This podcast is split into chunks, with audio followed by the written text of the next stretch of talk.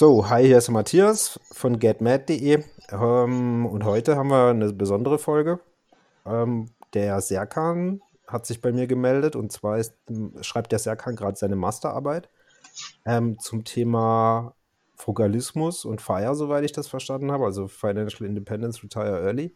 Mhm. Und ich weiß gar nicht, was. Also, der Serkan hat sich bei mir gemeldet und hat gefragt, ob ich Zeit hätte für ein Interview. Und ich habe ihn dann gefragt, ob er Bock hätte, ähm, ob wir daraus einen Podcast machen. Und äh, so sind wir jetzt hier. Wir kennen uns beide quasi gar nicht.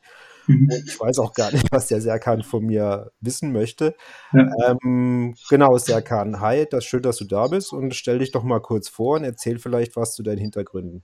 Ja, hi, ähm, ich bin der Serkan. Ähm, erstmal cool, dass ich überhaupt hier sein darf, ähm, dass wir das Gespräch führen. Also ich bin, ja, wie schon gesagt, ich bin ein Student, äh, ich studiere Soziologie äh, an der Uni Duisburg-Essen und ähm, ja, mache jetzt, schreibe jetzt gerade meine Masterarbeit.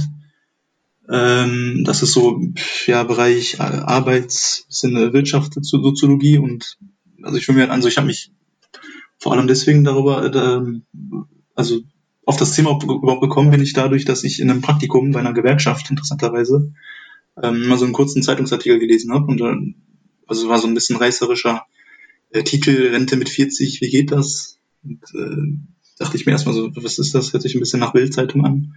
Ähm, bisschen, also, ja, worum geht's da überhaupt? ist das überhaupt realistisch? Weil ich bin halt immer so mit dem, also Rente fängt irgendwo erst mit 60 plus an, dass man sich darüber Gedanken macht. So bin ich halt irgendwie aufgewachsen. Ja, und dann dachte ich mir, hört sich interessant an. Schaue ich mal, was das ist. Hab mich dann so ein bisschen in die Thematik reingelesen. So Frugalismus und, und Fire und die ganze Geschichte. Halt auch ein bisschen mit äh, Mr. Money Mustache mhm. der da so immer oft irgendwie vorkommt. Ähm, genau, so dass, also das war vor zwei Jahren ungefähr. Und dann habe ich es aber eine Zeit lang gar nicht mehr irgendwie mich damit befasst. Und dann vor kurzem wieder habe ich halt überlegt, ähm, ja, worüber schreibe ich meine Masterarbeit? Hatte dann erstmal gar keine Idee und dann ist mir eingefallen, ja doch, da war noch was. Also was, was ich auch interessant fand. Und ähm, ja, genau, so kam das dann. Hab dann äh, Foren ein bisschen durchkämmt, dann war dieses Frugalistenforum, was ja äh, Oliver Nölting, ja. glaube ich, ist da genau, der das äh, organisiert.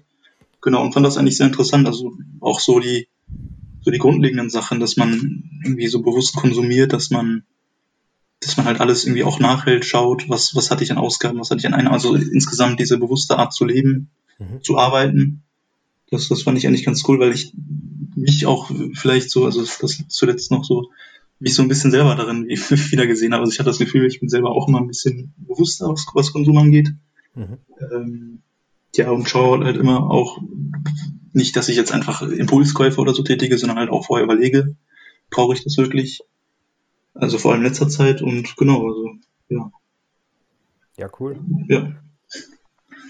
Genau.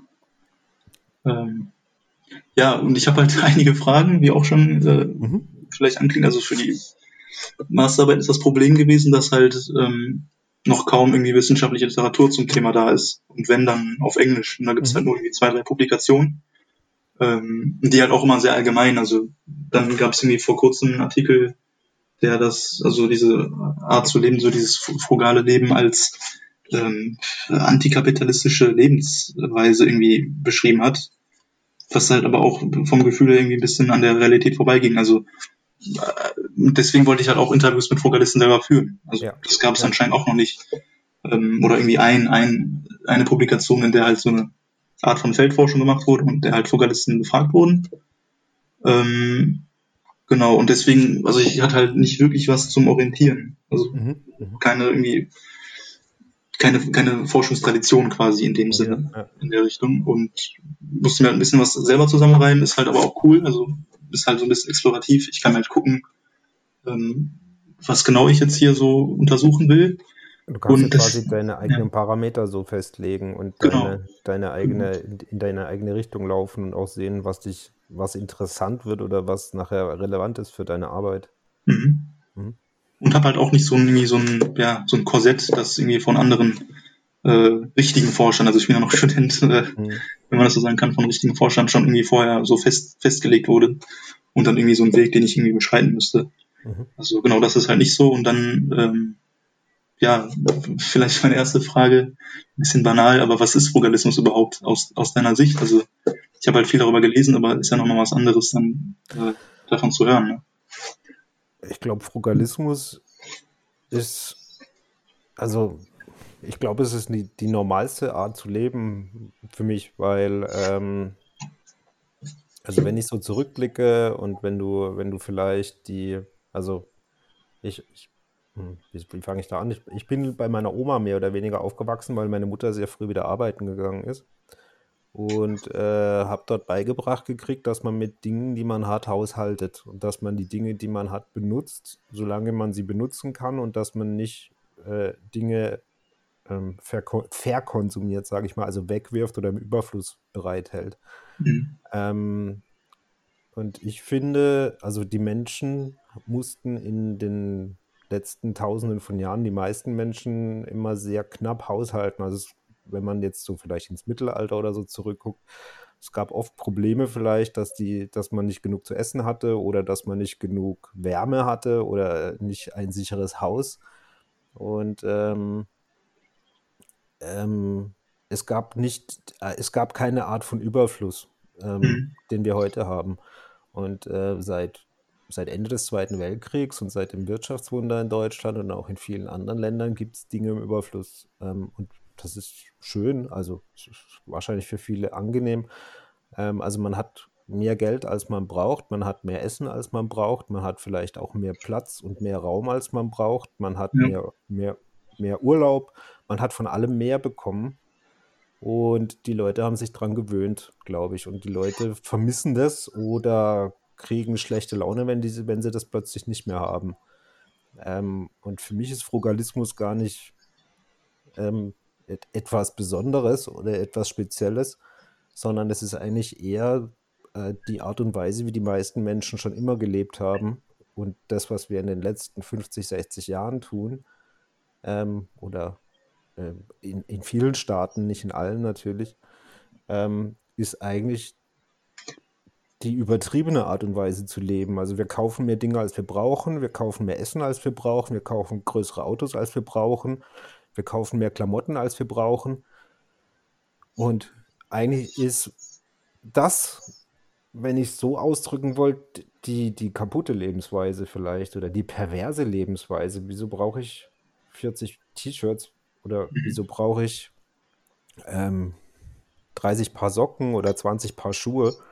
Ähm, das ist nicht notwendig. Also ist es natürlich, ich kann Leute verstehen, die das haben möchten und vielleicht haben die auch ihre Freude daran, aber es ist halt nicht notwendig.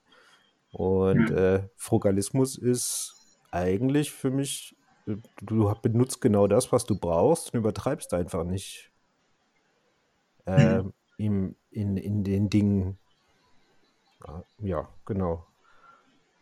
War das einigermaßen logisch? ja, doch, nee, doch, auf jeden Fall.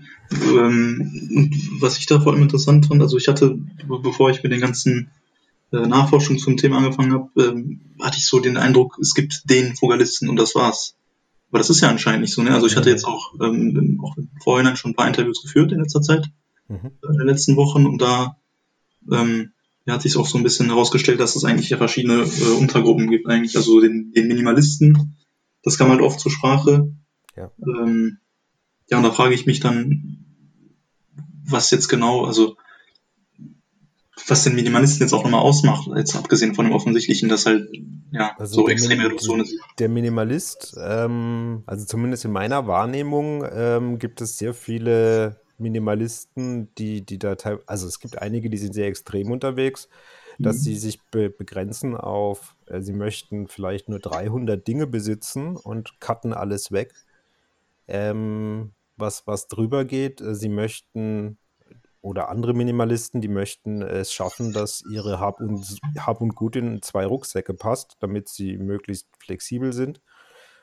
Ähm, was ich habe das, also ich bin jetzt kein, ich bin wahrscheinlich weit weg davon, von dieser Definition Minimalist zu sein, aber ich habe die Erfahrung gemacht, je weniger man besitzt, desto freier ist man im Kopf.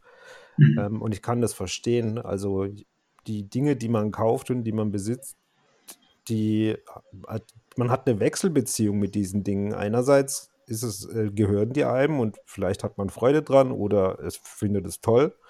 Andererseits muss man sich auch um die kümmern und äh, man, man kriegt vielleicht schlechte Laune, wenn sie kaputt gehen oder wenn sie einen Kratzer kriegen und so weiter. Und je weniger Dinge du hast, desto weniger kann dir das passieren. Und je weniger Dinge du hast, die dir, also ähm, materielle Dinge, die dir wirklich was wert sind ähm, und die dir wirklich wichtig sind, desto freier bist du, glaube ich, auch, oder desto weniger bist du halt abhängig davon, Mhm. Also das ist so meine Erfahrung. Ähm, ich habe immer so dieses, dieses Thema, wenn sie mir die Bude ausräumen oder wenn meine Bude abfackelt, ist es mir eigentlich wurscht. Ähm. Weil nichts ist da drin, was, was ich nicht ersetzen könnte oder wo jetzt mein Herz un, unabdingbar dranhängt. Also das ist halt Material und es kann verbraucht werden. Wenn ich, wenn ich mir jetzt, ich, ich fahre gern Fahrrad, ähm, mhm. ich, und wenn ich mir jetzt ein nagelneues Fahrrad kaufe und da kommen Kratzer rein, dann ärgere ich mich dann tatsächlich, ähm, weil es ist ja ein nagelneues Fahrrad, sind Kratzer drin. Das fuchst mich dann manchmal richtig. Bis ich dann irgendwann wieder auf den Trichter komme, ist es halt ein Gegenstand und Gegenstände nutzen sich ab. Ja. Hm. Also, äh, ja. ja. Ja, also da frage ich mich, also das ist ja dann auch so ein bisschen, äh, kann man das so sagen, dass, dass man halt jetzt mal ein bisschen allgemein gesprochen, sein, sein Lebensglück quasi nicht an Gegenstände bindet, das sondern. Definitiv, also das, das ist, das ist also hundertprozentig, das ist so die erste Erkenntnis, die du hast. Ähm, mhm. ich habe da eine schöne Erfahrung, als ich mein erstes Auto gekauft habe, ähm, ist ein Marder reingegangen und hat mir die komplette Elektronik zerkaut und das hat mich so geärgert und so gefuchst, dass ich nicht schlafen konnte.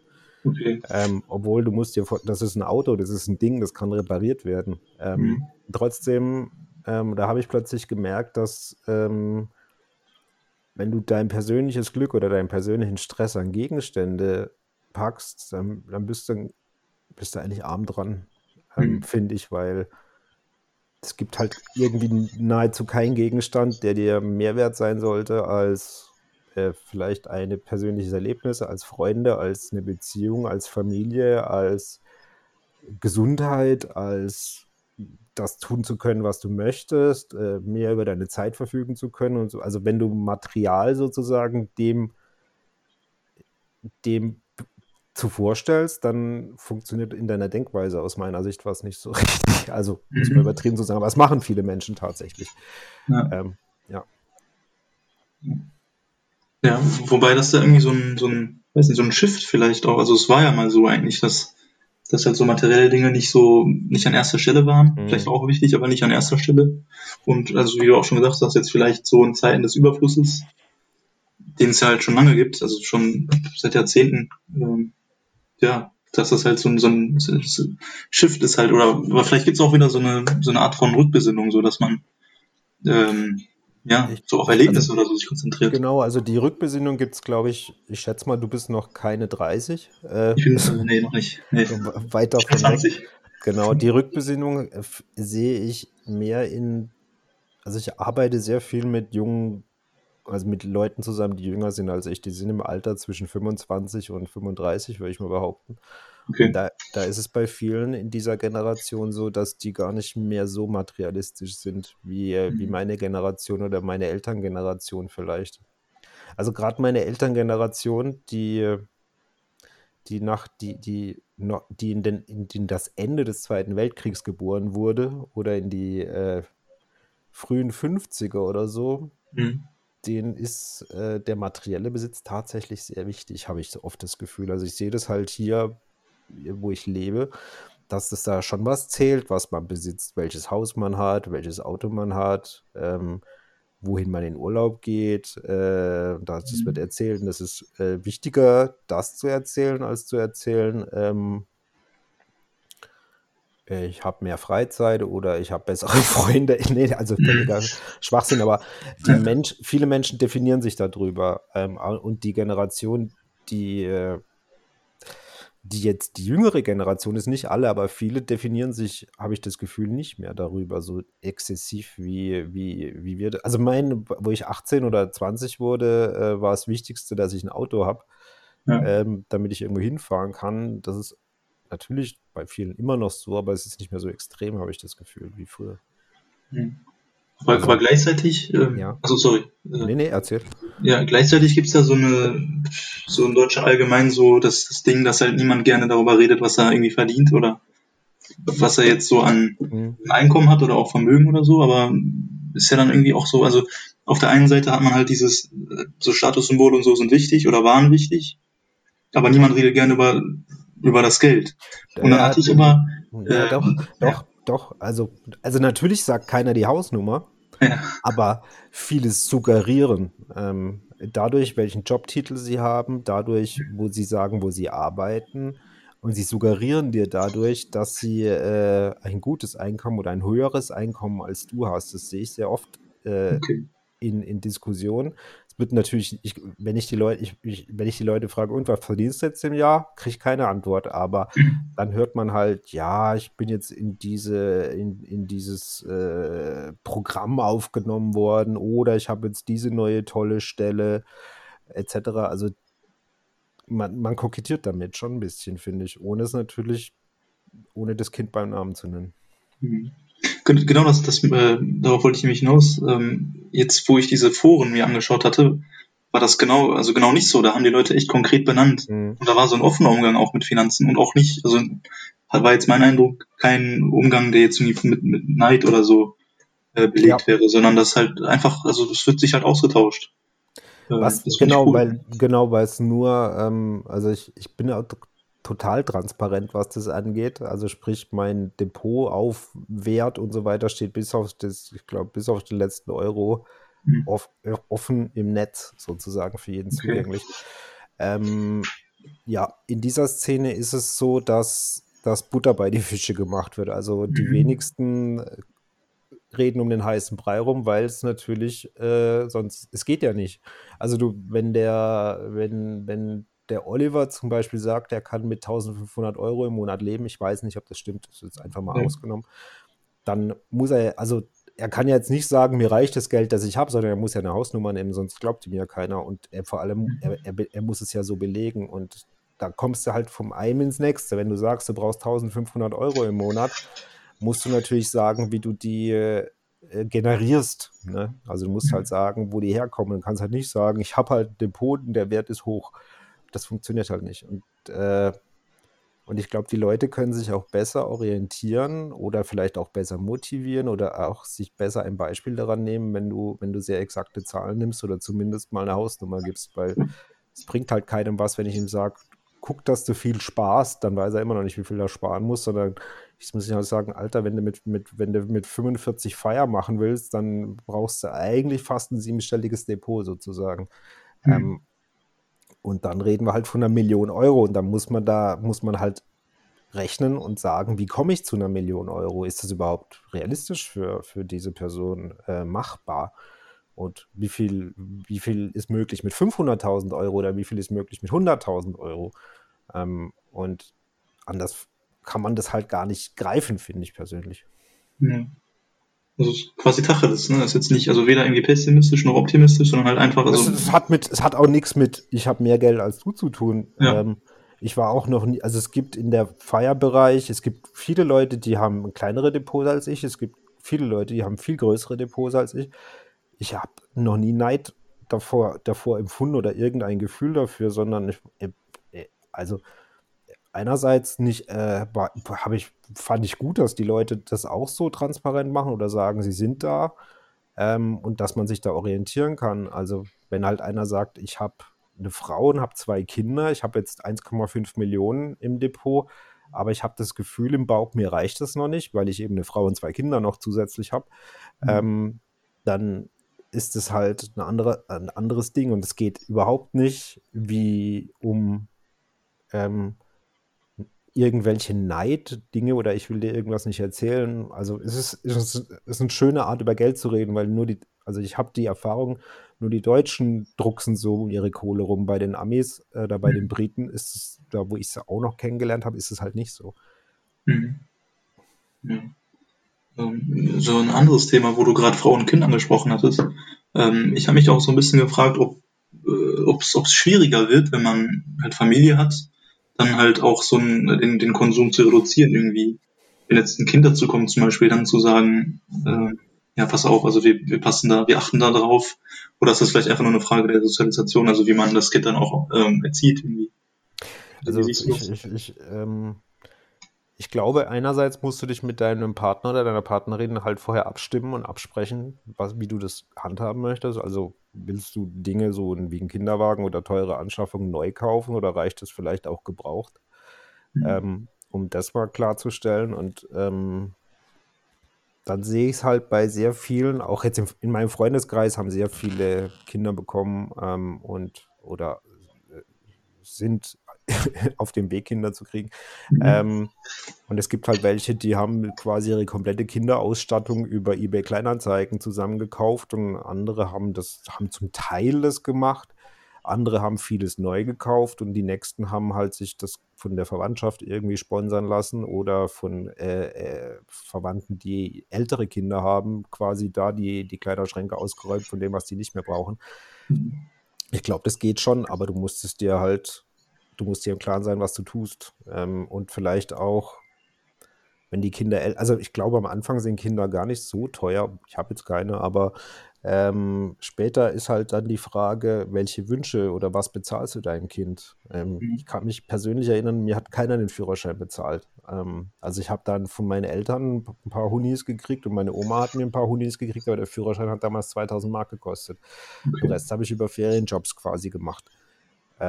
Und auch wenn ich mir sonst was Neues kaufen wollte, also wenn, wenn das jetzt so im 1, 200 Euro Bereich lag oder Marktbereich damals, dann war das so geburtstagstechnisch möglich oder weihnachtstechnisch möglich. Mhm. Lag es aber im vierstelligen Bereich, wollte ich zum Beispiel einen neuen PC haben ähm, oder irgendwas. Da gab es dann zwar eine Anschubfinanzierung, habe ich es mal genannt, aber der Rest hieß ja, mach doch mal einen Ferienjob oder spar. Also mhm. äh, ich habe es beigebracht gekriegt, dass, dass Dinge halt nicht, nicht, nicht da sind, weil ich sie haben möchte. Mhm. Ja, ja das, das war auch meistens, also mit den Leuten, mit denen ich gesprochen habe, also es waren jetzt sieben Personen, ist jetzt auch nicht äh, so eine krass äh, große Zahl, aber ähm, also durch die Bank weg haben alle eigentlich gesagt, dass, dass sie sowieso vorher schon auch halt so bewusst konsumiert haben und äh, bewusst gelebt haben und jetzt einen Namen dafür. Also jetzt sind sie Frugalisten, aber eigentlich waren sie es vorher auch schon. Wobei einer ähm, jetzt äh, auch so, weiß ich nicht, wie Erweckungs äh, Ereignis oder so, dass man dann irgendwie gemerkt hat, man hat jetzt zu viel Geld ausgegeben oder le lebt nicht mal über seinen Verhältnissen, aber einfach, also es bleibt halt nichts mehr übrig mhm. am Ende des Monats und dann halt zu schauen, ja, das, also das ist irgendwie nichts für mich, obwohl er eigentlich, ja, ein Großteil der, der Menschen so lebt eigentlich, also ich glaube, das ist, ja, aber du hast recht. Also ich glaube, das ist so, wie du sozialisiert bist. Ähm, mhm. Wird dir das von klein auf beigebracht, dass es nicht alles im Überfluss gibt, dann neigst du vielleicht dazu, ähm, den Dingen mehr Wert zu geben. Also ich kann mich halt an einen Ferienjob erinnern, wo ich drei Wochen quasi in der Druckerei stand und dann nach drei Wochen gab es dann 2000 Mark oder so und dann konnte ich mir diesen PC kaufen. Ähm, mhm. Und dann misst du den Dingen plötzlich einen ganz anderen Wert bei, weil du musstest drei Wochen dafür arbeiten ähm, und hast es halt nicht so einfach bekommen. Und was es aber jetzt, also dass viele Menschen, also so schon leben, meine Oma, die ihr ganzes Leben so gelebt hat, die hätte sich nie Frugalist genannt. Jetzt hat mhm. das Ganze halt ein Label, ähm, was aber gar nicht schlecht ist, finde ich. Also, ähm, und ich finde auch, also einerseits finde ich es gut, wenn Leute sich darüber nachdenken, ob sie zu viel konsumieren oder ob zu viel verkonsumieren. Nicht, gar, nicht, weil mir jetzt wichtig ist, dass die nicht in Armut sterben oder so, sondern einfach, weil die Ressourcen des Planeten halt nicht unendlich sind, glaube ich. Mhm. Und wenn Leute weniger konsumieren, dann muss weniger hergestellt werden. Ähm, und deshalb finde ich das gut. Und ich finde auch, ähm, so ein Label insofern nicht schlecht, dass du halt einen Diskussionseinstiegspunkt hast. Also du musst nicht lange erklären, was du, wie dein Leben ist, sondern du sagst mhm. halt, ich bin so ein bisschen frugalistisch angehaucht äh, und Minimalismus ist mir auch nicht fremd und dann wissen die Leute mittlerweile schon, was du damit meinst. Also mhm. die meisten. Ja. ja. Was wäre denn eigentlich vielleicht so ein äh, Gedankenexperiment, wenn, wenn alle, äh, quasi jetzt ja, nur die Deutschen jetzt zum Beispiel, also alle Deutschen anfangen würden, äh, frugalistisch zu leben und zu arbeiten. Was dann ja vielleicht mit Gesellschaft und Wirtschaft passieren würde. Was denkst du? Ich glaube natürlich, dass es äh, also die Leute würden, also der, die Konsumausgaben würden wahrscheinlich rapide sinken. Viele, äh, die großen Autohersteller hätten vielleicht erstmal Probleme, ihre überdimensionierten Stadtgeländewagen zu verkaufen. Mhm. Ähm, und auch diese ganze Wegwerfmode wie Primark oder HM, die würden wahrscheinlich über früher oder später auch dicht machen, weil das ist ja auch was, was ich nicht brauche. Mhm. Ähm, und ja, und vielleicht würd, würde aber auch, also es wird, wird schon einen harten Shift geben, glaube ich. Ähm, also ich glaube, viele Geschäftsmodelle würden dann nicht mehr so funktionieren, weil die sind hart auf Konsum ausgelegt und es, da, da geht es darum, dass du regelmäßig Sachen verkaufst und dass die Dinge nicht lange halten. Ähm, andererseits hättest du halt, hätten die Leute mehr Geld zur Verfügung oder bräuchten vielleicht weniger Geld und könnten irgendwas Sinnvolleres damit machen.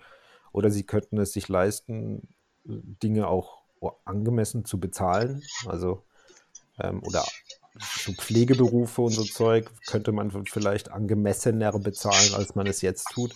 Also es, ich könnte mir durchaus vorstellen, dass da äh, was Interessantes möglich wäre. Allerdings glaube ich nicht, dass, dass, dass wir annähernd nur dahin kommen, weil der Mensch ist nicht so gepolt. Also wir sind halt so mehr, mehr, ähm, weiter, weiter, schneller, schneller, höher, höher.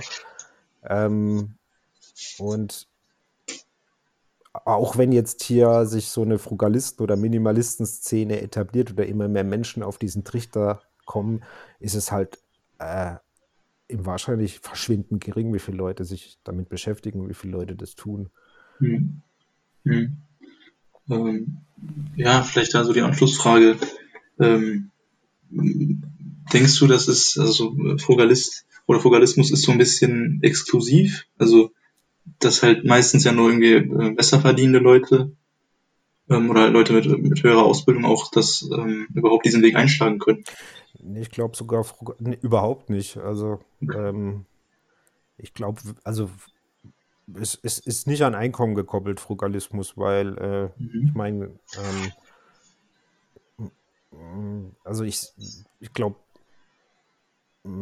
Menschen, die wenig Geld verdienen oder vielleicht am Ende des Monats zu kämpfen haben, für die wäre Frugalismus sogar noch mehr mhm. ähm, wichtiger. Also um, um ihnen klarzumachen, hey, du kannst vielleicht trotzdem was sparen, wenn du, wenn du vielleicht auf Konsum verzichtest, aber ähm, die wollen halt mitmachen, habe ich oft das Gefühl. Also die wollen halt auch ihr, ihre, ihre, ihre Dinge kaufen, die sie haben möchten und denken auch nicht drüber nach ähm, vielleicht, ob das sinnvoll ist, jetzt das zu kaufen oder nicht, oder ob, ob sie es brauchen oder nicht. Und vielleicht können sie sich, naja, das wäre vielleicht ein Punkt, Dinge nicht so leisten, die vielleicht länger haltbar sind und ähm, äh, nicht so schnell kaputt gehen, weil sie nicht so viel Geld haben. Aber ich, ich meine, ich war ja, wo ich Zivi war oder so, ähm, habe ich ja auch sehr wenig Geld verdient.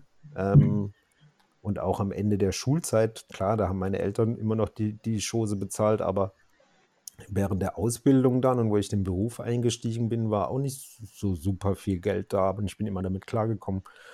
Ähm, und weil ich immer, also ich habe halt nur das ausgegeben, was ich hatte. Ähm, oder eher weniger. Und ich habe halt bei vielen Leuten den Eindruck, sie leben über ihre Verhältnisse. Und vor allem halt in Bereichen, die sie nicht brauchen. Und dementsprechend, ich glaube, also man kann Frugalismus ist was für jeden. Okay. wenn, man, wenn man Bock drauf hat. Also, oder wenn man, wenn man merkt, dass einen der Konsum nicht glücklich macht. Also ähm, es gibt halt so Dinge, wo auch ähm, Leute mit geringerem Einkommen äh, oft sehr viel Geld dafür ausgeben, wie, wie vielleicht äh, Elektronik, je nachdem, was du für Hobbys hast, oder eben auch Klamotten, Schuhe, andere Konsumgüter. Und wenn man denen klar macht, dass wie, wie man einem Reichen klar macht, dass, dass sich das nicht glücklich macht, wenn du halt jetzt den neuesten Fernseher kaufst äh, oder dass, dass du das Sky-Abo vielleicht doch nicht brauchst, ähm, ja. dann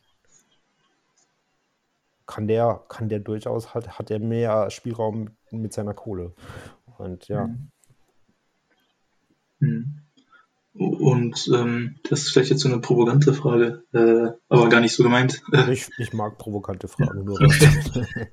ähm, ja, ähm, was man so in, äh, Dokus oder so auf YouTube jetzt zum Beispiel dazu liest, also wenn mal über Fugalismus und Doku da ist, dann schreiben ja viele auch, dass das ein bisschen äh, ein egoistischer Lebensstil ist, dass man halt irgendwie der Gesellschaft nicht zurückgibt.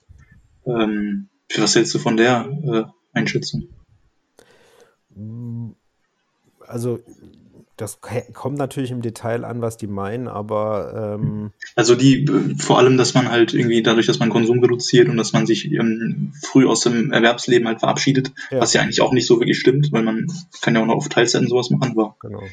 äh, ja, dass das halt so ein, das ja so ein bisschen abgeschottet oder so isoliert ja. vielleicht. Nö, ich glaube, die, ich glaube, da haben viele Menschen noch nicht begriffen, dass wir gerade so ein bisschen an einem Scheideweg sind als Weltbevölkerung. Ähm, wenn man die, ja, also Klimawandel, äh, Abholzung der Regenwälder, dass wir die Meere zumüllen, äh, ähm, dass, dass Leute in prekären Arbeitsverhältnissen sind, dass, ähm, dass, dass es global alles sehr un ungleich verteilt ist. Ähm, also mhm. diese, diese Konsumgesellschaft, wie wir sie in Deutschland oder in Europa betreiben, die ist halt nicht gesund für den Planeten. Ähm, mhm dementsprechend habe ich da überhaupt keine Hemmungen. Und selbst wenn ich natürlich jetzt Aktien habe und von dieser Konsumgesellschaft pro, äh, profitiere, habe ich trotzdem keine Hemmungen zu sagen, äh, es wäre besser, wenn wir alle weniger ausgeben würden und weniger konsumieren würden. Mhm. Und das nächste, wenn ich mich da in der Gesellschaft rausnehme und also ich habe ja keine Verpflichtung der Gesellschaft gegenüber, da Geld rein zu bezahlen. Ich, also wenn ich mhm. angestellt bin, wäre ich ja in Deutschland genug zur Kasse gebeten ähm, und der Rest ist ja, ähm, also im, im Sinne mit Sozialversicherung, Rentenversicherung und so weiter, da werde ich ja, wenn ich Angestellter bin, gar nicht gefragt, sondern das muss ich bezahlen und damit gebe ich ja der Gesellschaft schon was zurück. Und ich, ich nehme mich ja auch nicht komplett raus. Also ich mhm. muss ja trotzdem einkaufen gehen äh, und Essen machen und ähm, benutze öffentliche Verkehrsmittel, vielleicht gehe mal ins Kino oder gehe mal ins Restaurant. Ich, ich, ich mache halt nur weniger. Ähm, mhm. Und dieses Maß an weniger finde ich eigentlich, eigentlich finde ich das eher gesund. Ähm, nicht nur für mich, sondern auch für, für, ja, für, die, für den Planeten. Mhm.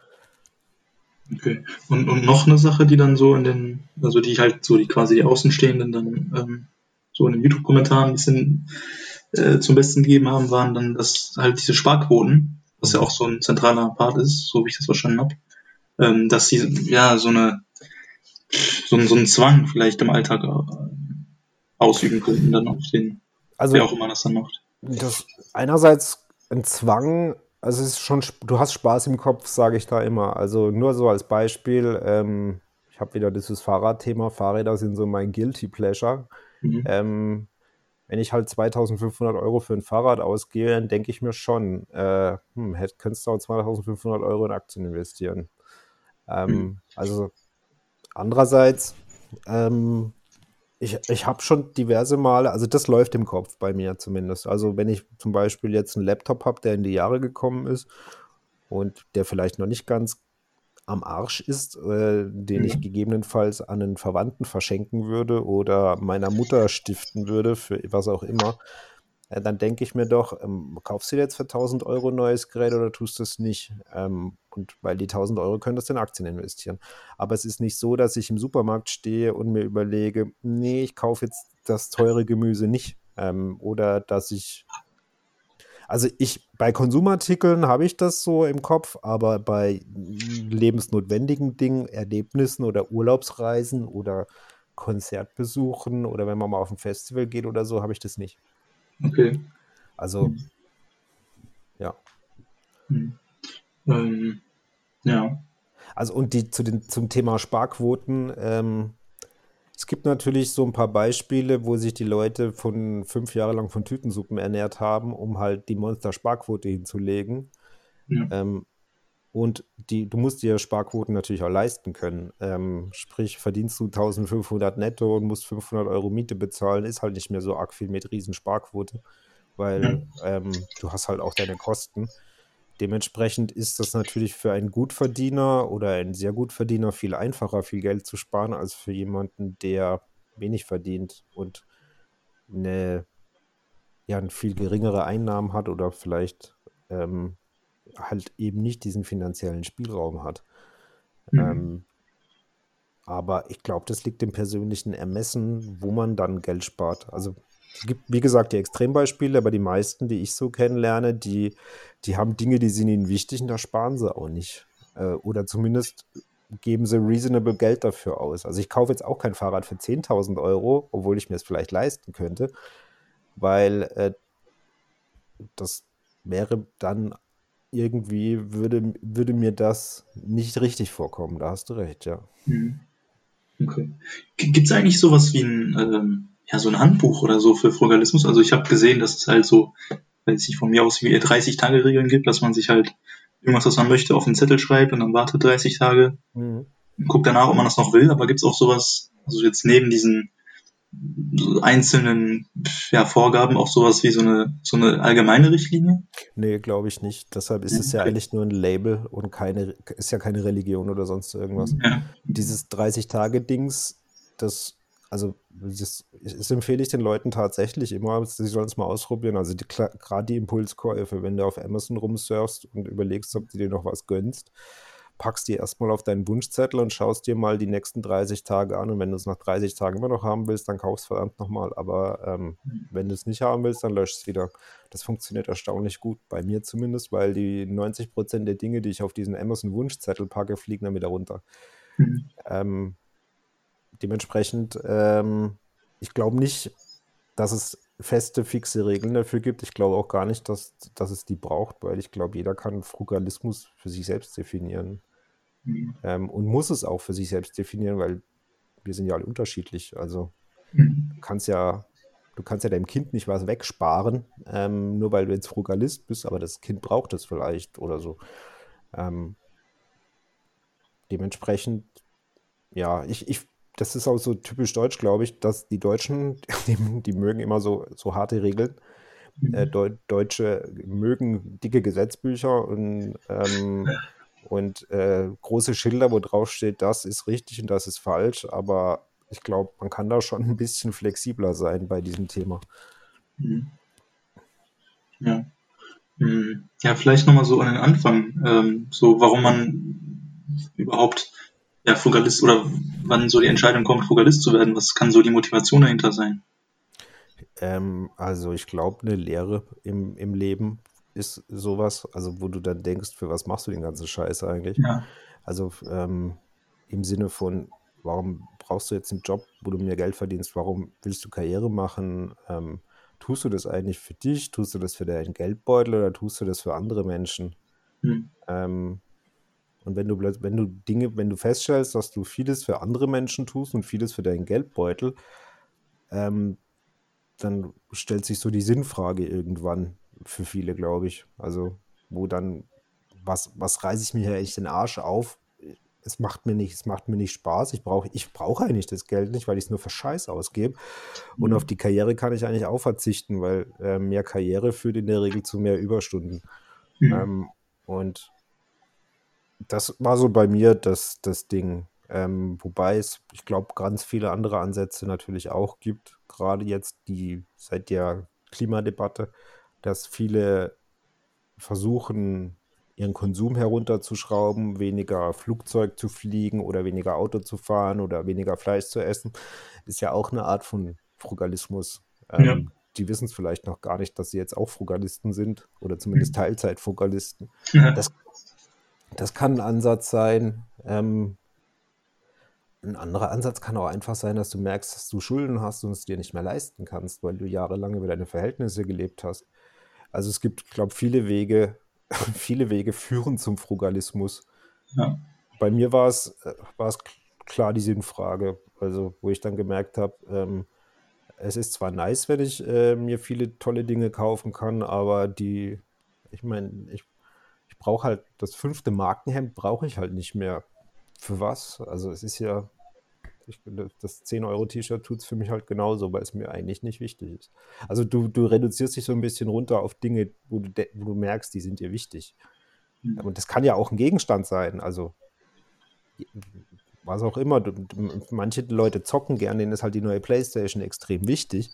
Und dann mhm. ist das ja in Ordnung, weil sie einen Großteil ihrer Freude und ihrer, ihres Hobbys oder ihres Zeitvertreibs draus ziehen. Aber dann gibt es halt wieder Dinge, die sind nicht so wichtig. Ähm, und besonders, wenn es dir nicht leisten kannst, das ist ja immer mein Problem damit. Also ich, ich, ich Leute kaufen ja Autos und so weiter wie, wie verrückt, habe ich oft so den Eindruck. Und wenn Mhm. ich mir die, die Neuwagenpreise so ansehe, dann denke ich oft, wer kann sich das leisten? Und dann Ja. höre ich halt vom Kumpel, der Banker ist, dass mehr oder weniger 60 bis 70 Prozent der privaten Neuwagen finanziert sind. Und ja, Mhm. da Ja, hört es halt bei mir schon auf dann, ja. okay. Also ist so ein, ähm, ja, so dann die Frage auch, was, was eigentlich Arbeit, also was für, ein, was für einen Stellenwert Arbeit dann hat. Also ja, nicht nur zum Geld verdienen, sondern irgendwie ein bisschen Sinn erfüllt dann. Ich, ich, die, die Frage stelle ich oft den Leuten, ähm, wenn sie mich fragen, was denn das Ganze soll mit diesem finanzielle Freiheit und so weiter, Ja. dann frage ich, sie- frage ich sie immer, also im Freundeskreis so ketzerisch, pass auf, lieber Lars, Lars ist ein Kumpel von mir, vielleicht hört er das, ähm, wa- wie würdest, würdest du wirklich arbeiten gehen, wenn ich dir 2500 Euro netto jeden Monat überweise, no, no questions asked, so Ja. Ähm, und er, Lars ist dann ehrlich und sagt, bist verrückt, ich würde nie, ich kein, ich, ich, ich würde nicht mehr arbeiten gehen.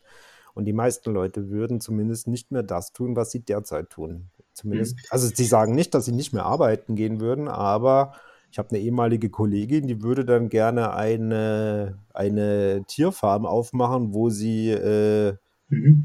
missbrauchte oder aus Schlachthöfen gerettete Tiere äh, versorgt. Ähm, Ja. sowas. Oder so ist halt jeder anders. Und die wenigsten sagen, ja klar, ich würde weiterhin äh, Excel-Tabellen durch die Gegend schubsen. Also das ist halt, also ich glaube, jeder macht was oder fast jeder macht was gerne. Ähm, aber das, was er vielleicht gerne macht, wird vielleicht schlecht bezahlt oder gar nicht bezahlt oder Mhm. ähm, und dementsprechend muss er etwas tun, um, um, seinen, um seine Show zu bezahlen, also um seinen Lebensunterhalt zu bestreiten. Ja. Aber se selbst wenn jemand seinen Job gerne macht, jetzt als Beispiel, gibt's ja. Ja. auch, dann Ja. das schließt aber nicht aus, dass sie dann Frugalist sein können. Ne? Also sie können ja trotzdem Frugalist sein, ja. Ja, nee, nee, de definitiv. Also es, es hat nichts, es hängt da nicht dran. Ich glaube, Frugalismus hat weder was mit, hat, also du kannst natürlich gezwungen werden, dich zum Frugalismus zu entscheiden, aber da kenne ich keinen, ähm, sondern die meisten Leute ähm, machen das einfach, weil sie irgendwann erkennen, dass das sinnvoll für sie ist. Und das muss, wie gesagt, nicht, das kann trotzdem sein, dass du gern 50 Stunden die Woche in dem Job arbeitest, in dem du bist und trotzdem Frugalist bist. Mhm. Ähm, ich kenne aber extrem wenige, bei denen das so ist, muss ich ganz ehrlich sagen. Ähm, aber ja, definitiv. Also es hängt nicht an solchen äh, Eckpunkten, auf keinen Fall. Ne. Okay, aber ähm, verstehe ich das dann richtig, dass es eigentlich vor allem immer um so um Freiheit geht und da so um Unabhängigkeit von irgendwie von, von äußeren Dingen, dass man halt jetzt zum Beispiel nicht davon abhängig ist, einen guten Chef zu haben oder einen Chef, der jetzt irgendwie nicht ein Arschloch ist, dass man halt in Hierarchien ist, äh, die nicht irgendwie, ja, die man nicht als unterdrückerisch oder so empfindet. Und dann eben zu sagen, ich will immer die Freiheit, die Autonomie haben, sagen zu können, nee, das will ich nicht. Oder das mache ich, weil ich eben die Rücklagen habe. Mhm. Also das ist so die Grundidee. Ich glaube, Menschen sind nicht gerne in Abhängigkeitsverhältnissen. Also, Mhm. ähm, ich, also nur als Beispiel, die Anzahl der Scheidungen ging, glaube ich, vom Ende des Zweiten Weltkriegs bis heute stark nach oben, würde ich mal behaupten. Ja. Weil ähm, am Ende des Zweiten Weltkriegs war, war klassische Rollenverteilung. Die Frau war zu Hause, hat sich um die Kinder gekümmert und der Mann hat die Kohle rangeschafft.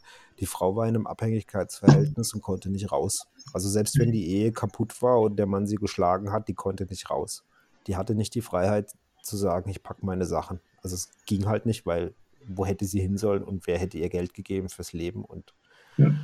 ähm, und heute ist es anders, weil viele Frauen jetzt eben arbeiten oder vielleicht sogar eine, eine perfekte Rollenverteilung insofern drin ist, dass, dass es eigentlich nicht mehr dieses klassische Rollenbild gibt.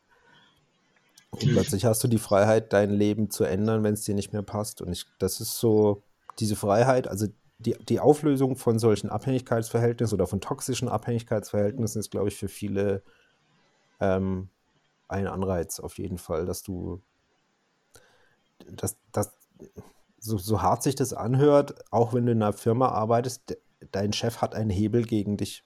Wenn du den Job behalten willst, musst du halt im schlimmsten Fall spuren. Ähm, und wenn du das nicht tust, kann dir dein Chef die Karriere verbauen oder mhm. noch viel Schlimmeres tun. Ähm, und das ist ein extrem unangenehmes Gefühl für mich zumindest, dass, dass ich in so ein Abhängigkeitsverhältnis, selbst wenn ich weiß, dass ich den Job wechseln kann, aber da habe ich wieder dieselbe Situation, wenn es doof läuft. Ähm, und die, das, das Wissen, dass du so diese, diese oder diese Summe im Rücken hast, ähm, und sei es jetzt nur ein kleines Depot, vielleicht nur 20, 25.000 Euro, diese 25.000 Euro bedeuten im Grunde aber auch, dass du ein Jahr lang gar nicht arbeiten musst und nicht mal Arbeitslosengeld kriegen musst. Mhm. Weil du, wenn du das, das, das verbrauchst, kannst du ein Jahr davon leben oder können die meisten ein Jahr davon leben. Und das löst ähm, solche He oder das verkleinert diese Hebel, die andere Leute gegen dich haben. Oder auch wenn du in einer Beziehung bist und hast jetzt, bist eine Frau vielleicht und hast dich jetzt äh, um, die, um die Kinder gekümmert und dein Mann geht fremd und äh, keine Ahnung, was da noch alles passiert. Du kannst das halt auflösen, diese, diese, dieses Abhängigkeitsverhältnis und einen neuen Weg gehen. Ja, und selbst mhm. wenn du ähm, nur, nur ja, Geld hast, um ein, zwei Jahre zu überbrücken. Das reicht ja meistens schon. Mhm. Ja. Okay, ähm, noch eine Sache, so eine ähm, sehr spezielle Sache, da hatte ich auf Reddit gelesen, also da liest man ja auch mal sehr viel. Äh, aber das war halt so ein, ähm, ja, so, ein, so eine Einschätzung halt auch über Frugalismus, wo einer geschrieben hatte, dass der ähm, ja, Frugalismus so als eine Wette auf eine äh, vermeintlich bessere Zukunft, dass er das dafür hält. Also es war so wortwörtlich mhm. der Ausdruck. Ja, das diese, also dieses Argument hörst du sehr oft. Ja. Also du hörst von, äh, von sehr vielen Leuten, auch in Blogs und Kommentaren, also wenn es um das Thema Frugalismus geht, ähm, ich lebe jetzt oder ähm, ich halte nichts davon, mich zehn Jahre zu kasteien wie ein, wie ein, wie ein Mönch, nur mhm. um dann mein Leben zu genießen, weil es kann ja in fünf Jahren auch vorbei sein. Ja. Ähm, ich habe aber, ich persönlich habe für mich nicht das Gefühl, dass ich mich kasteie oder dass mir irgendwas fehlt. Also das ist der Denkfehler, den zumindest die Leute, einige Leute machen. Ähm, ähm, äh, wie soll ich es einfach, also mir ist es absolut nicht wichtig, ob ich in einem Fünf-Sterne-Hotel in Dubai Urlaub mache oder ob ich auf einer Matte äh, im, im Oman liege, sozusagen, mhm. in, einem, in, einem, Zelt. Ähm, mhm höchstwahrscheinlich gefällt mir die Matte im Oman im Zelt besser als das Fünf-Sterne-Hotel in Dubai. So bin ich halt. Ähm, dementsprechend würde es mir, habe ich nicht das Gefühl, dass ich mir was wegspare. Oder wenn ich ein kleines, ich, ich fahre ein kleines Auto, das nicht sehr teuer ist, aber ich habe nicht das Gefühl, dass ich einen Mercedes brauche. Und ich habe auch nie, ich habe auch interessanterweise nicht den Neid, es zu brauchen. Also ähm, hm.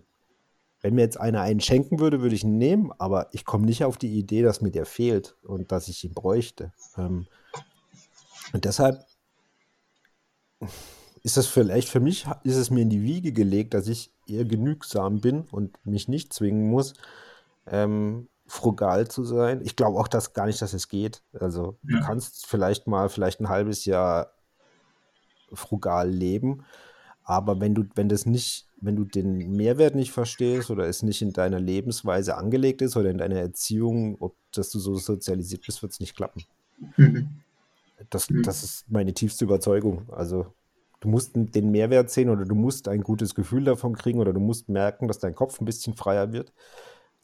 Ähm, und dann hast, dann, dann funktioniert das. Aber sobald du das Gefühl hast, dass du dich kasteist und dass du äh, auf Dinge verzichten musst, die du magst und die dir wichtig sind, ähm, dann ist es, ist es wahrscheinlich auch nichts für dich.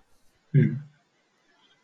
Ja, also ich kenne ich kenn keinen, ich kenne persönlich jetzt aber überhaupt keinen Frugalist, der sagt, ähm, ihm tut das weh, ja. ähm, auf Dinge zu verzichten. Oder die meisten sagen ja gar nicht, dass sie verzichten, ähm, sondern sie sagen einfach, ich komme damit klar, das ist okay so für mich. Ich brauche nicht ein Apple-Gerät für zweieinhalbtausend Euro. Es tut halt auch der Lenovo für 800 Euro so ungefähr. Ne? Mhm. Ja. Mhm. ja, vielleicht noch eine Sache, ähm, so die Vernetzung mit anderen Programmisten. Also äh, dient das jetzt dann vor allem oder vielleicht nur zum Informationsaustausch oder schaut man auch auf andere, äh, jetzt in Foren, bei denen es dann geklappt hat und man gibt sich quasi selbst damit irgendwie, ja, so Hoffnung also für den eigenen Weg. Mhm, ja, ja, also ich, in, für mich ist es Inspiration teilweise. Mhm. Oder wenn ich, wenn ich halt Blogger, Blogs von Frugalisten lese, ähm, ist, ist es manchmal wieder Inspiration oder auch mal wieder so ein, hm, die haben noch einen Aspekt da drin, der, den ich spannend finde, an den ich noch gar nicht gedacht habe. Mhm. ich bin aber jetzt nicht so vernetzt, dass ich mich permanent austausche oder mit Leuten aktiv darüber rede, sondern ich beschließe es für mich. Also ich brauche, ich habe eine Interesse, in, insist, intrinsische Motivation, mhm. ähm, das offensichtlich zu tun. Also dementsprechend ist es aber ähm, es ist natürlich gerade, wenn man die Reise beginnt, ich mache das ja jetzt schon viele Jahre, aber gerade wenn man die Reise beginnt und manchmal sich dann fragt, hm, alle um mich herum machen das nicht, mache ich das richtig? Also mhm. wenn ich jetzt hier gegen den Strom schwimme, ist das nicht komisch. Ähm, kann es sehr motivierend sein, wenn du halt dann Leute äh, triffst, siehst oder mit Leuten sprichst und die erzählen dir, wie es für sie war. Und das ist am Anfang erstmal, du musst den Leuten erstmal klar machen, dass du jetzt kein Sparbrötchen bist und kein Geizhals geworden bist und so weiter, mhm. sondern dass du einfach das für dich reicht und ähm, dass das alles okay ist so, und dass du nicht das Gefühl hast, dass dir was fehlt. Und, ähm, und auch jetzt, wenn es um, um das Geld geht, was ja irgendwie dann zumindest bei manchen Frugalisten halt dazugehört, wenn man jetzt noch Feier ein bisschen betrachtet, ist es natürlich furchtbar anstrengend, bei, mit einem kleinen, wenn du mit 5000 Euro anfängst, dann denkst du dir, holla die Waldfee, das muss aber noch viel, viel größer werden und viel, viel mehr werden und wie soll ich das alles nur schaffen und oh Gott, das, das dauert ja noch Jahrzehnte. Ähm, wenn du dann aber den Weg von anderen siehst, wie die das hingekriegt haben oder äh, wie, wie schnell sich das dann, dann mal doch entwickeln kann, etc., dann ist das halt, ja, wie so eine kleine Durchhalteparole vielleicht. Mhm. Ähm, und deshalb finde ich es auch gut, dass halt Leute darüber berichten, wie sie es privat tun ähm, oder nicht. Ich, ich, ziehe für mich, ich gehe da immer neutral ran, wenn ich sowas lese oder sowas höre. Es kann sein, dass ich es gut finde, es kann sein, dass ich es schlecht finde. Ähm, ich denke immer, wenn du damit klarkommst und das für dich okay ist, dann wird es schon passen. Aber also ich brauche es mittlerweile nicht mehr so oft, aber früher habe ich es mehr als Inspirationsquelle gebraucht als heute, ja. Okay. Ja. Ähm ja, vielleicht so eine Frage zum, äh, zum eigentlichen Ziel, also so der, zu der finanziellen Unabhängigkeit selber. Also was, was, was wird sich denn jetzt ändern, wenn jetzt du zum Beispiel die, die Unabhängigkeit erreicht hast? Und ja, also, also was würdest du Ich, ich habe sie theoretisch, ja, was heißt theoretisch, ich habe sie praktisch schon erreicht. Also ich muss so. nicht arbeiten. Also ich kann okay. morgen aufhören. Ähm, okay. ähm, das Problem ist, das, da könntest du wahrscheinlich nochmal eine, eine, da kannst du dann deine Dissertation drüber schreiben.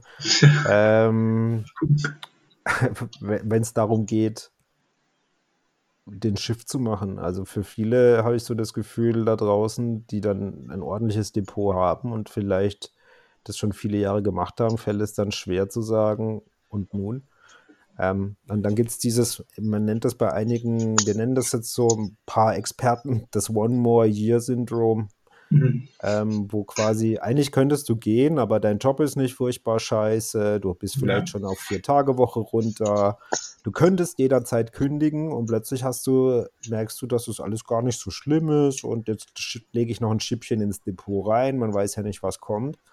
Und mhm. in dem Zyklus befinde ich mich gerade. Also, also dieses One More Year Syndrom ist quasi äh, aktuell mein, mein Begleiter. Okay. Aber cool, also du bist der Erste, mit dem ich spreche, der die dann also praktisch schon erreicht hat, dass das Ziel quasi schon erreicht ist. Nö, also ich, ich sage das auch ganz offen, ich habe jetzt mittlerweile einen Depotwert von über 700.000 Euro, okay. ähm, habe Dividendeneinnahmen netto von 1500 netto im Monat mhm. ähm, und habe noch diverse Nebeneinnahmen, muss man jetzt auch mal dazu sagen. Ja. Ähm, und dementsprechend, also ich, ich komme halt ungelogen komme ich halt mit so, wie viel komme ich klar? 1000, 1200 Euro im Monat, mehr brauche ich eigentlich nicht. Mhm. Ähm, und dementsprechend wäre es rein rechnerisch schon seit einigen Jahren wahrscheinlich möglich, dass ich komplett aufhören würde. Okay. Also es war auch mein erstes Ziel war damals, habe ich mir gesetzt, ich brauche einen Depotwert von oder ein Depot von circa einer halben Million ähm, für eine für mich alleine als einzige Person, um quasi den Job für immer an den Nagel hängen zu können. Ja, und jetzt bin ich halt bei 700.000 und äh, die halbe Million habe ich schon vor ein paar Jahren gehabt sozusagen. Mhm. Okay. Und da ist dann dieses, äh, ja, dieses, was du gerade, One, One More Year Syndrom dann, äh, ja, ist das so eine Belastung oder einfach nur, ja, ein ist, Du denkst schon oft dran, ähm, ich sag halt, ja, ist eigentlich ziemlich easy. Die Personalgespräche oder deine Jahresgespräche sind ganz witzig, bei mir zumindest. Ich sage meinem Chef immer, wenn du mich ärgerst, gehe ich. Ähm, das ist wahrscheinlich einer der wenigen, die das sagen. sagen ich glaube glaub schon, ja. ja. Ähm, es belastet nicht, nee, auf keinen Fall, weil du kannst ja jederzeit, also du kannst jederzeit, du machst es nur nicht, weil du ja. vielleicht nicht den Mut dazu hast, weil dir, weil dir, weil dir der Tritt in den Arsch fehlt, weil dir der ist so der letzte, der letzte, der dich über die, über die Klippe schubst, fehlt oder warum auch immer, ich weiß es nicht. Mhm. Ähm, du reduzierst dann eher die Arbeit, ähm, machst halt, es gibt einige da draußen, die halt jetzt vier oder drei Tage Woche machen oder beschäftigen sich mit Nebenprojekten oder etc es gibt halt echt wenige, die da einen harten Schnitt gemacht haben. Okay. Ähm. Also das heißt ja dann eigentlich, ähm, also ich dachte immer, das war jetzt so meine Vorstellung ähm, vor der ganzen, äh, also als ich zum ersten Mal davon gehört habe, habe ich so gedacht, das ist ähm, so ein Einschnitt ins Leben. Wenn man jetzt sagt, ich werde Vokalist und höre dann mit von mir aus 45 oder 50 mhm. aufzuarbeiten und dann ändert sich das Leben komplett, aber so ist es ja gar nicht. Nee, also die meisten die ich jetzt so kenne, haben so eher so eine, also zumindest die im deutschen Sprachraum oder im europäischen Sprachraum haben eher so eine Smooth Transition gemacht. Mhm. Äh, ein paar Amis, die ich, die kenne ich nicht persönlich, da habe ich nur die Blogs gelesen, die haben echt harten Cut gemacht ähm, und haben dann eben gekündigt und erstmal sich daheim mit Bücherlesen oder Gartenarbeit beschäftigt ähm, oder sind gleich ins Ausland gegangen. Ähm, aber die, wo ich jetzt in Deutschland kenne oder die sich vielleicht leisten können oder leisten würden können, die sind nicht am hart äh, switchen, sondern eher so am, hm, wo kann ich denn was abzwacken oder vielleicht suche ich mir doch noch einen kleinen Job mit zwei, drei Tagen die Woche hm, etc. Ja. Hm. Okay. Ähm, ja, nochmal eine Verständnisfrage. Ähm, das wäre eigentlich auch die letzte Frage von meiner Seite. Ähm, Habe ich jetzt auch genug gelöchert schon. Ähm, und zwar, frag, ja, frag so viel du willst. Ja, ja nicht das ja schon. Ja, äh, noch zum Verständnis und zwar ähm, mir ist noch nicht so ganz klar, ob jetzt so Aktivitäten am Aktienmarkt dass man halt auch ähm, sich da so reinfuchst. Ist das eine Notwendigkeit dann für ein frugales Leben? Überhaupt nicht. Ähm, Ach so, okay. Ähm, also du musst dich nicht reinfuchsen. Du musst grundsätzlich, es gibt so ein paar Dinge, an die du glauben musst oder die in deiner Weltanschauung nicht konträr gehen dürfen. Also wie zum Beispiel, dass du eben daran glaubst, dass der Kapitalismus eine, ähm, eine gute oder eine ordn ordentliche Wirtschaftsform ist und dass es oder Form, wie es halt derzeit läuft und dass es aktuell nicht so wirklich eine bessere gibt. Du glaubst nicht an, an, das, an das Ende der Welt durch Außerirdische oder Zombies oder sonst irgendwas. Also du glaubst einfach dran, dass immer mehr Menschen auf der ganzen Welt, dass es diesen Menschen immer besser gehen wird, dass immer weniger Menschen von einem Dollar am Tag leben müssen, dass es, dass immer mehr Menschen eine Art Mittelschicht erreichen und dass dementsprechend die Firmen, die davon profitieren, weil sie die Produkte dafür herstellen oder verkaufen, wie, keine Ahnung, Zahnpasta, Bier oder Zigaretten, mhm. ähm, weiter ihre Produkte verkaufen. Und wenn du das glaubst, dann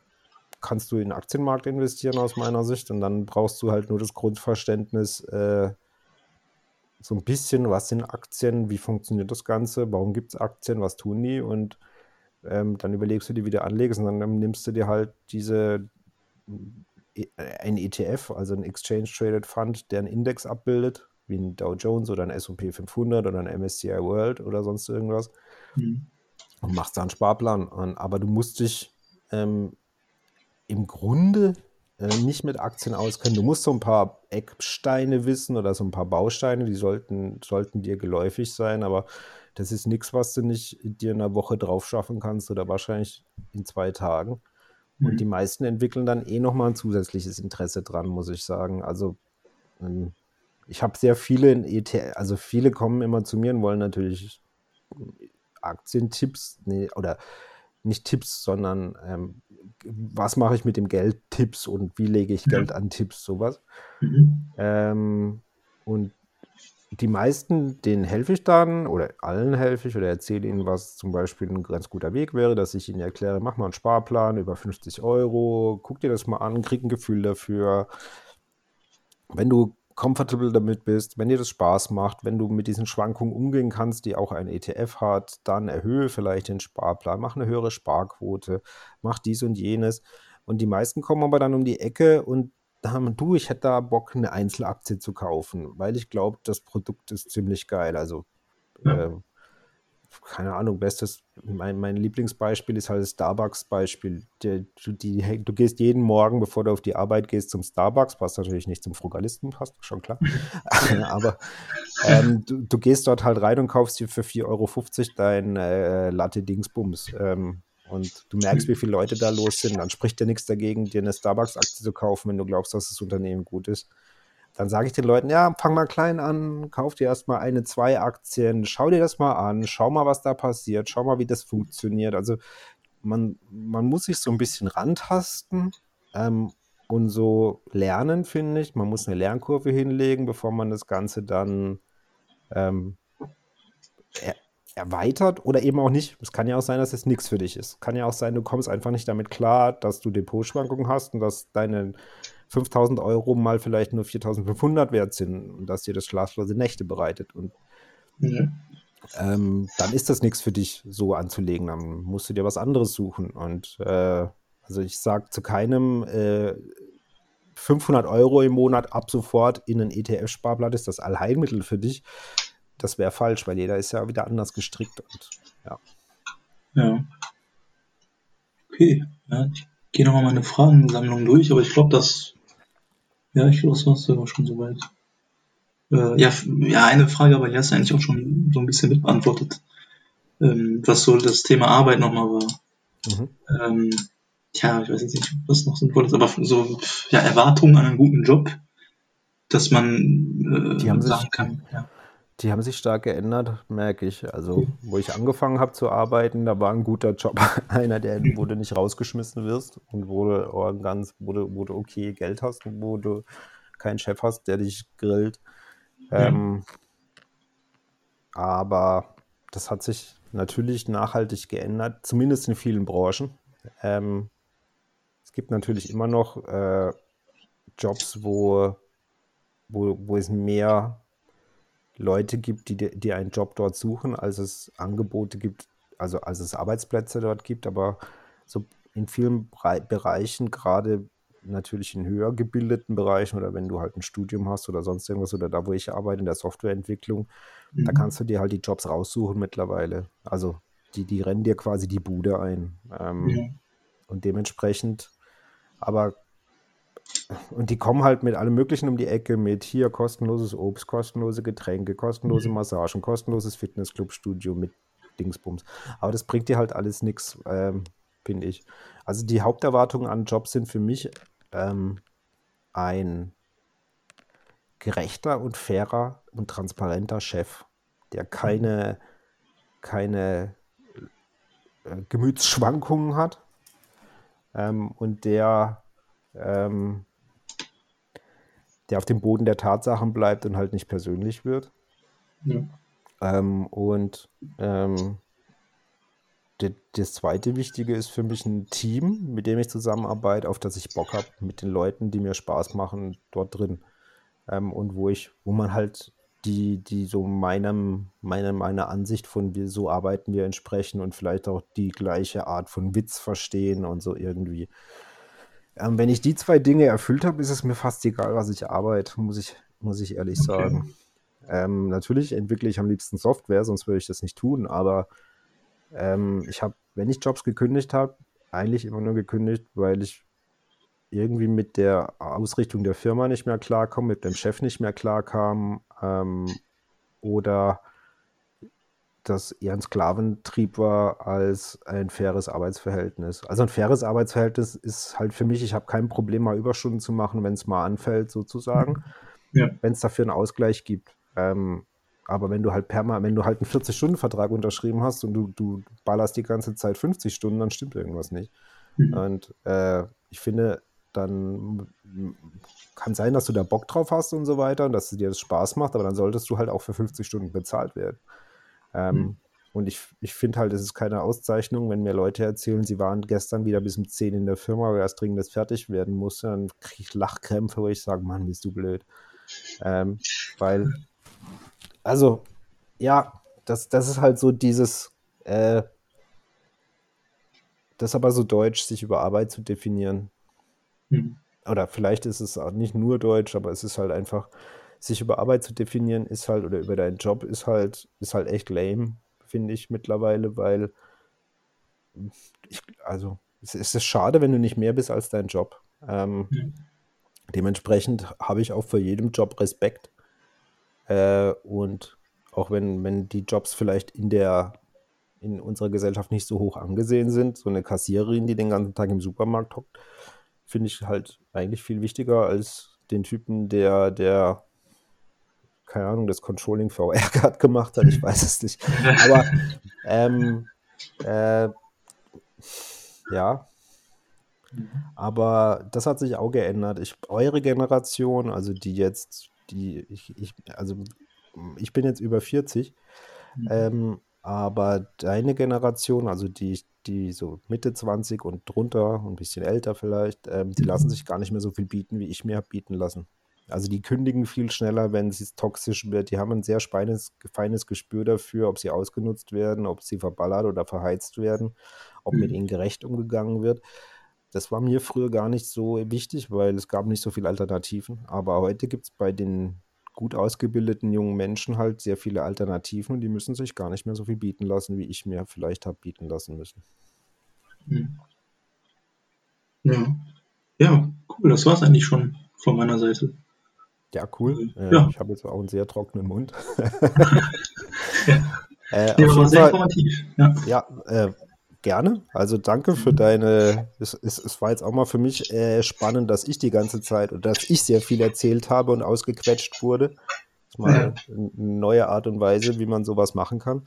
Ähm, genau. Ähm, Solltest du im Verlauf noch Fragen haben oder irgendwas wissen wollen, kannst du dich ja gerne nochmal melden. Ansonsten ähm, würde ich die Aufnahme beenden. Ähm, ja. Genau, wir können ja da noch kurz drin bleiben. Mhm. Alright, dann äh, äh, genau, das war jetzt, ich, ich nenne es vielleicht eine Sonderfolge beim Podcast und ich würde mich natürlich freuen, wenn sich weiterhin Leute bei mir melden, die auch mit mir sprechen wollen. Ansonsten danke fürs Zuhören und bis bald.